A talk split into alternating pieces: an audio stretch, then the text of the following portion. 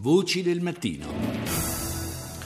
Fase interlocutoria per la crisi greca, il presidente francese Hollande avrebbe visto di buon occhio un ultimo tentativo per raggiungere un compromesso con Atene prima del referendum di domenica prossima, ma le resistenze della Germania e non solo, per la verità, hanno fatto sì che le nuove proposte avanzate dal premier ellenico Tsipras cadessero sostanzialmente nel vuoto. Uh, at this point in time we simply took note of those proposals. Uh, the main decision was that Arrivati a questo punto, ha dichiarato il presidente dell'Eurogruppo, Jeren eh, Dijsselbloem, eh, ci limitiamo a prendere nota di quelle proposte, considerando il rigetto delle precedenti proposte, il referendum che si terrà domenica e la campagna per il no condotta dal governo greco, non vediamo spazio per ulteriori colloqui.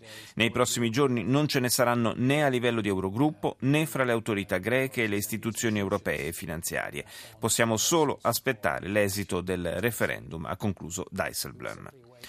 Nuovo fondamentale passaggio per il processo di ripristino delle relazioni diplomatiche fra Cuba e Stati Uniti. Barack Obama e Raul Castro hanno annunciato la prossima riapertura delle ambasciate. Ecco lo storico annuncio. More than 54 years ago, at the height of the Cold War, the United States closed its embassy in Havana.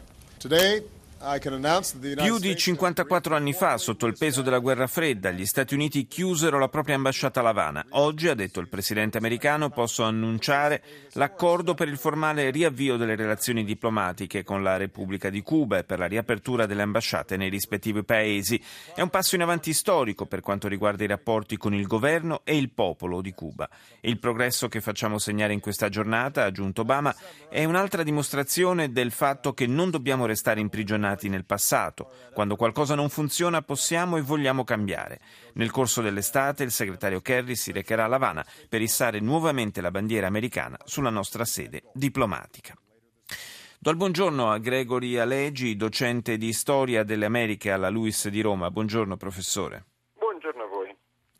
Dunque un passaggio certamente storico, un fatto, lo ha sottolineato anche Obama, non soltanto simbolico, quello della riapertura dell'ambasciata, della bandiera statunitense che tornerà a sventolare a Havana, eh, ma eh, certamente un, una fase che, di apertura che incontra ancora delle resistenze all'interno del Congresso.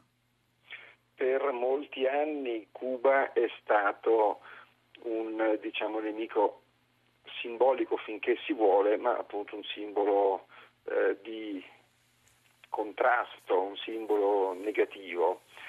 E adesso tornare indietro è eh, politicamente difficile.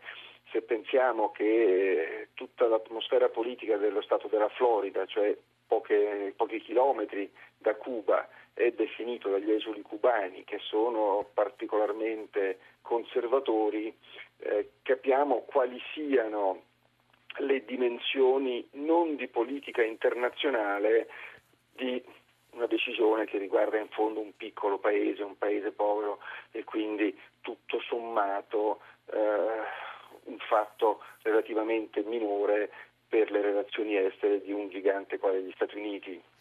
Eh, Obama, lo abbiamo sentito poco fa, ha detto quando qualcosa non funziona possiamo e vogliamo cambiarlo e quel qualcosa che non funziona e non ha funzionato, lo ha sottolineato lo stesso capo della Casa Bianca in questi decenni, è stato proprio l'embargo, le sanzioni che di fatto non hanno scalfito la presa del regime castrista sul paese. Però l'embargo, la cosa che non ha funzionato, la cosa sbagliata, rimane in piedi rimangono in piedi le restrizioni economiche. Eh, resta da vedere se il simbolo dell'ambasciata sia eh, sufficiente a far fare un passo avanti sul cambiamento della realtà dell'embargo. Di fatto la riapertura delle relazioni diplomatiche, la possibilità per eh, i cittadini statunitensi eh, di tornare a viaggiare anche a Cuba, eh, piano piano eh, è probabile che vada a sgretolare, in fondo forse a erodere proprio dall'interno questo embargo. Forse quando il Congresso si deciderà a cancellarlo sarà stato quasi già cancellato nei fatti o no? Vedremo quale sarà la meccanica di questi viaggi, con quali limitazioni potranno avvenire e tutta una serie di altri aspetti pratici. Certo che se dovesse essere eh, diciamo una cosa a tappe, ci sono avuti più di 50 anni per le relazioni diplomatiche, non è detto che l'embargo venga superato in tempi brevi. Beh, sì, insomma, c'è da augurarsi che magari i tempi rispetto agli oltre 50 anni eh, di chiusura delle relazioni diplomatiche, i tempi in questo caso siano un pochino più spediti. Io ringrazio il professor Gregory Aleggi dell'Università Luis di Roma per essere stato nostro ospite.